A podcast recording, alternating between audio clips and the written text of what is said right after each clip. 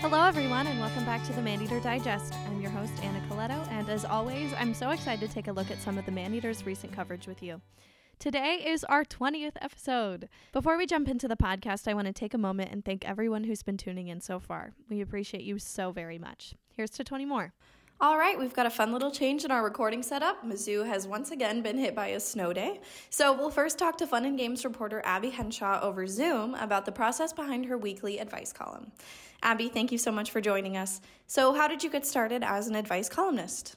I got started as an advice columnist because, um, well, I applied to the Fun and Games section and I was interested in like anything on the advice on the Fun and Games section but I was really drawn to the idea of advice column because I've always been intrigued by like Dear Abby, maybe because my name's Abby. But um, and so they asked if I wanted to do advice columns, and I was like, yeah, that sounds like fun. So just kind of started doing. It. I'd never done it before, so it was a really new area for me. It was a lot of fun. How do you select the topics for each week, and can students actually submit questions to the Maneater?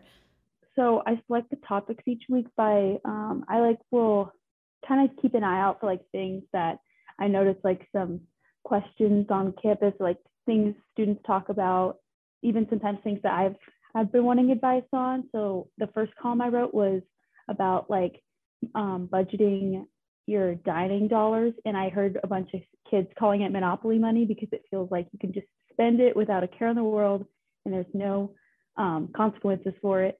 So I decided to do that, and I really enjoyed writing that one because it was a lot of fun, and I love Monopoly. Um, and students can submit questions to the Maneater, but it's called Ask an Eater. You can send in um, your own, like something you need advice on, and you like put a code name. So it's kind of like Dear Abby, but it's um, Dear Eater. Your advice is always so spot on. So, how do you conjure up this wisdom week after week? Oh, I don't know. uh, I just kind of like, I love that you say spot on because I don't really think that. uh, it's not there's not like a um, system to it. I just sit down, I start like bulleting ideas of like what kind of advice I would want. So I just have to like really think about everything that goes into each of the things I'm giving advice on, and that's how I like come up with different ideas. All right. Do you have one final piece of advice for our listeners? My last piece of advice. Oh, I don't know. Just to like not take life too seriously and should always ask for advice and don't feel ashamed about it. Yeah, if there's any like suggestions for me, if you want, you can email me. I don't know how else you would contact me, but I'm always open for advice. Uh, I mean, suggestions on what I could write advice on. Yeah, my final advice would just be there's nothing you can't ask someone if you have any questions about anything. Thank you so much, Abby. Next, we've got an exciting segment covering a recent percussion rehearsal from multimedia reporter Olivia Mizell.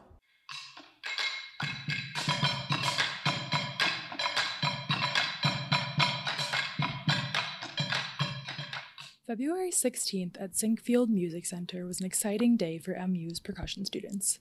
So Percussion, a renowned percussion quartet, was tuning in via Zoom to listen and give feedback on their rehearsal we have a really great opportunity. Org funded us to bring in So Percussion, which is a fantastic percussion quartet um, that their main focus is commissioning new and diverse works for the percussion world. So we are being coached by them virtually. They're in Princeton right now or in New York or wherever they reside. And they are coaching us one on one for pieces that were written for them and premiered by them. But now we have the opportunity to play those pieces. That was Emily Micklon, third year graduate student studying percussion performance at MU. In one room, Micklon and a group of other students rehearsed a piece originally performed by So Percussion.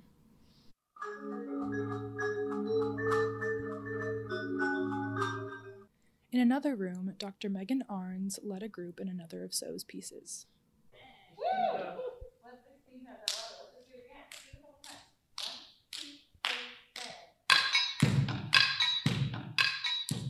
Micklon said that she loves how diverse percussion is as a form of music. For percussion, it's you are never doing the same thing. You play so many different instruments, and you could play flower pots and uh, you know, bowls and pans, whatever. So it's it's always something new, always something different. Micklon and the other percussion students are grateful for the opportunity to do virtual residencies. You know, with the pandemic, we wouldn't be able to have these residencies because they need to be physically with us, and it's a lot of money to bring them in, and it's uh, tough with the pandemic right now. So we're really grateful that org is funding these virtual residencies because we get to do the same exact thing, but just virtually, and it's been a really rewarding experience.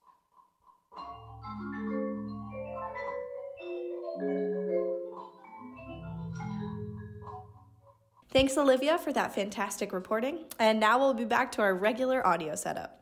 MSA elections are rapidly approaching, and candidates have just been announced to the student body. But let's not forget the previous MSA officials that have served us in the past. We'll now talk to news reporter Eden Harris, who did just that, exploring the work of our current MSA president and vice president. What do you think were some of the most impressive accomplishments of our current leadership, and where do you think they struggled?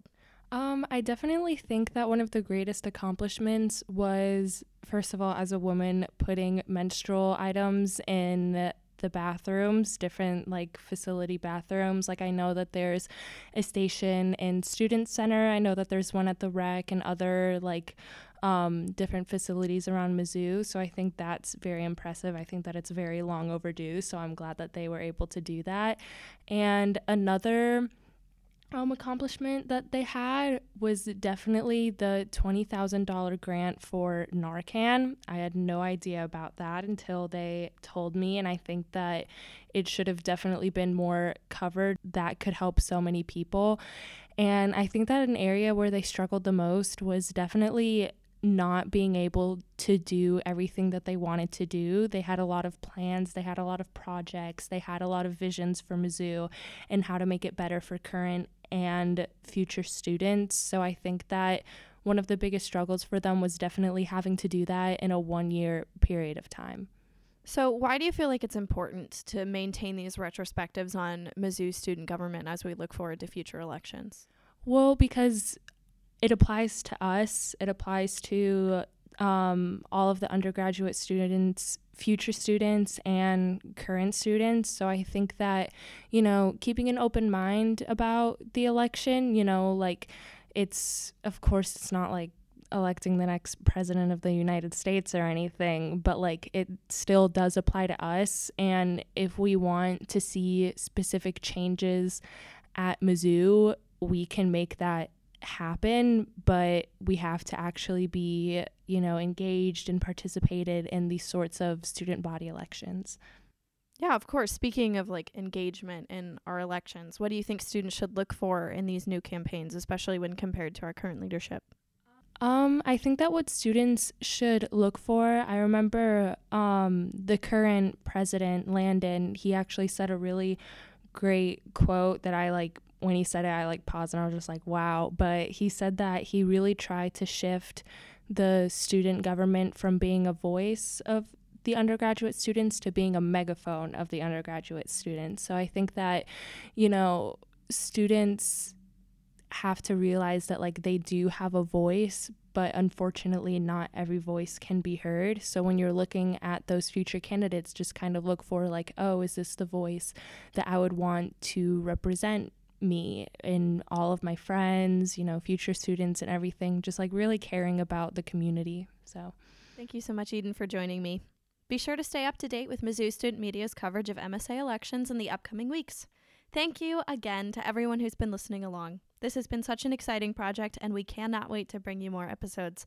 Please be sure to follow us wherever you get your podcasts, share our episodes, and tune in next week for a new edition. I produced and edited this podcast. Special thanks to Abby Henshaw, Olivia Mizell, and Eden Harris. I'm Anna Coletto. See you next week.